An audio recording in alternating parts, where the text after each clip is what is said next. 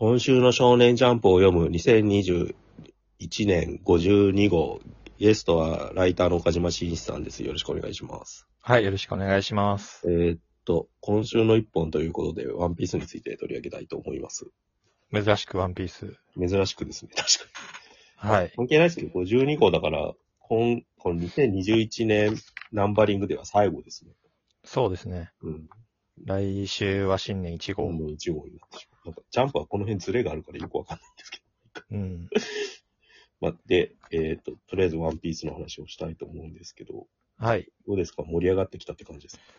そうですね。ようやくゾロの過去に触れる話がやってきて、はいまあすごい楽しみにしてたんで、あえー俺的にはすごい嬉しい展開ですね。ドロの過去ってなんか断片的にしか触れられてないって感じだったんですけど、そうですね。まあ和の国編に入って、結構ポツポツポツとはい。多めに触れられ出してたんですけど、うんうんまあ、それまでは、まああんまりですね。大体あれですよねな、なんとかの国に行くと、誰かそのめ麦わら海賊団の一人の話が絡むってなってますもんね。うんそ。れで言うと和の国は多分ゾロをやろうと思ってたのかなって感じは。そうですね、まさに。うん。はい。腹巻きしてますから複雑に入り込みすぎてて、それどころじゃないって感じだったんですけど、うん。やっと入ってきたって感じですよ。そうですね。要はその、麦わらの一味って、出自がわからないメンバーがまだいるんですね、何人も。はいはいはい。うん。ナミとか全くわかんないし、はい。えーナミは要は戦争維持で、はい野次子と一緒に子供の時、赤ん坊の時かなはい。戦場で拾われて、うん。か海軍のベルメールさんに、それで育てられたっていう設定なので、うん全く親が誰かとかわかんないはい。状態。うん。で、だルフィは、えーまあ父親は一応分かってんだけドラゴど、は母親が誰か分かんないみたいななるほど。感じ。うん。で、ゾロも全く分かんなかったんですよね。うん。とりあえず幼少の頃に、うんその下月村にいて、その剣の、うんうん。あの、練習というか、道場にいててうんやってたっていうことだけ。で、まあ、あとクイナのエピソードですね、うん有名な。ぐらいだったんで、うんまあ、その中の主要メンバーの一人、はいゾロの過去、出自がようやく和の国編で明らかになってきているっていうところうんですごいワクワクする展開。うん。うん。で、下月村っていうゾロの故郷にいた、なんかおじいちゃんが、村のじじいってのが和の国の侍だったっていう話。そうですね。村のジジイって初めて出た気がするんですけど、そうなんだ。はい。うん。まあ、あの、ジジイが言ってたみたいなことは、その今週号でも回想のところで出てたと思うんですけど、それはまあ、和の国編に入ってからあったんですけど、うん。はい。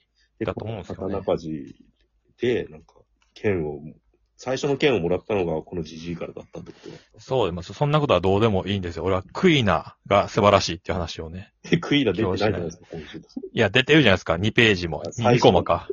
2コマ。そう家で描かれて、うん。あと泣いてるジジイが死んだ日みたいなの泣いてるとこ。クイナ最高に好きなんで、うん。クイナが俺一番好きなんで、キャラで言うと。そんな出てないでしょ、クイーナって。まあ、回想編でしか出てないですけど。なるほど。へえ。はい。なんか最、今週は最高だったなっていう話をしたいなと思ったっていうことですね。ああ。これ、はいエンエンマって刀は和の国についてからもらったんでしたっけ？もうクイナの話はいいんですか？あ、じゃあしたいない、どうぞ。クイ、クイーナのとこなんですか？クイナはだからその幼馴染なわけですよね。はい、はい。親友って今週でも言ってましたけど、うん。それの片割れが死んでしまうっていううん。ことで言うと、まあ、タッチ ですよね。で約束、あー僕もタッチなわけじゃないですか。南そう俺の、俺のスイートスポットを、その、ものすごく押してくるわけですあよ。あ。はい。これで、これでワンピースにハマったと言っても過言ではない。そんな人いんの？岡島さん、初めて聞いたっすよ。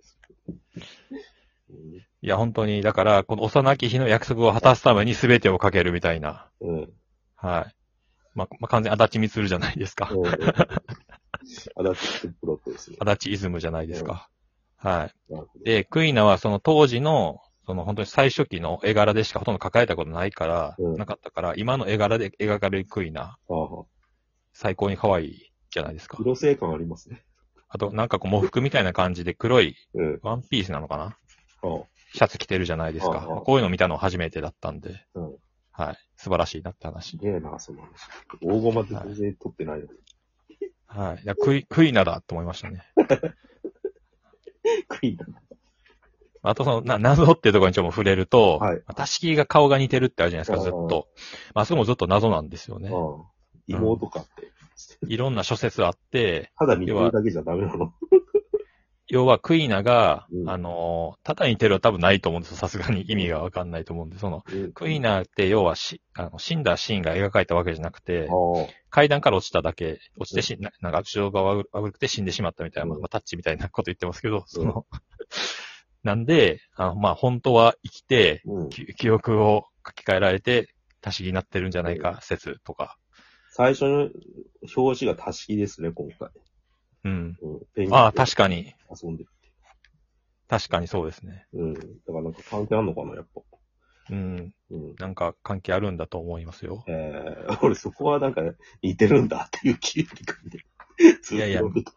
ワンピースを超える最大のワンピースの謎じゃないですか。えー、そこつじつわせる必要この漫画ないじゃんって思ってたからさ。いや、ありますよ、それは す。げえな、その話。顔が似てるこの話で6分も使ってるって。クイナ、ちょクイナは本当に素晴らしいと思うんで、で、それが、その、たしぎの話が、こう、解決した時に本当のクライマックスが来ると思ってるんで、はい。まあ、さすがにちょっとクイナ以外の話もすると、うん。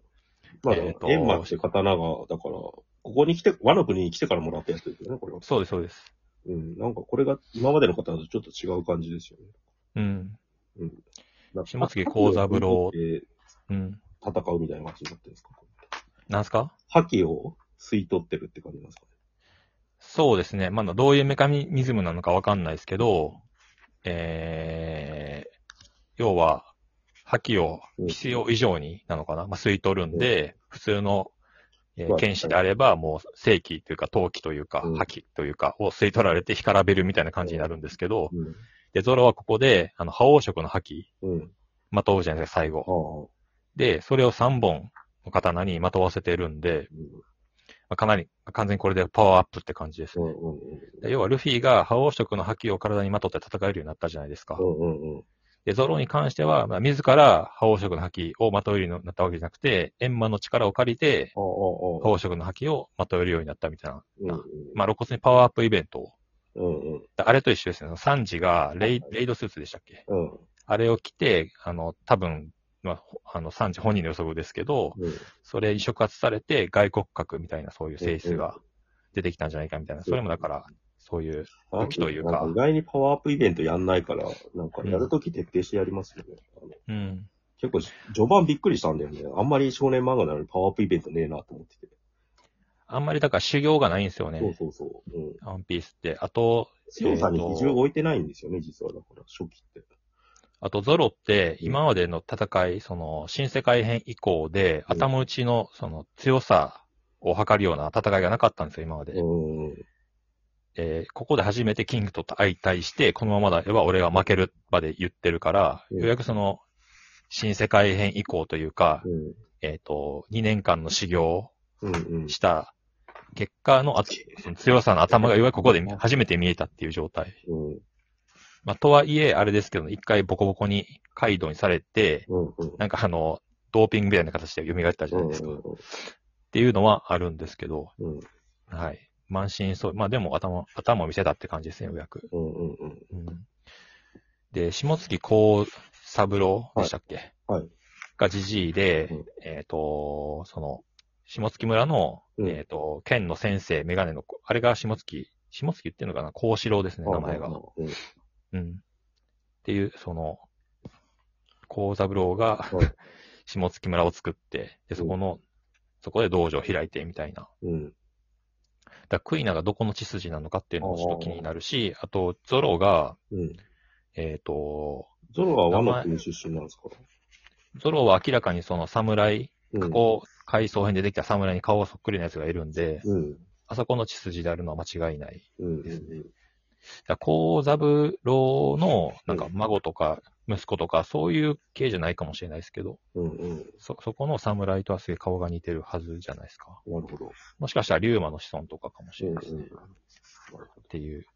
なんで、盛り上がってますよっていうはいこと。ルナーリア族っていうのはちょっとまだわかんないですね。えーまだちょっとわかんないところです。膨大な情報があったらなんか、ワンピースは調べるのが難しいんですよ。だから聞きながらなるほど、と。で、え、ちょっと触れときたいのが映画の話を、ワンピースフィルムがはいはい。やるんですけど、これがなんか、谷口五郎監督がやるんですよ。はいはい。うん。で、小田栄一郎がなんか監修なのかな？総監督みたいな位置づけですよ。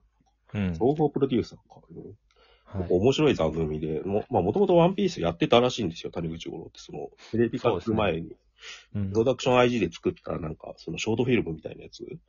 配布用のです。それ以降やってなかったんですけど、なんかやるって。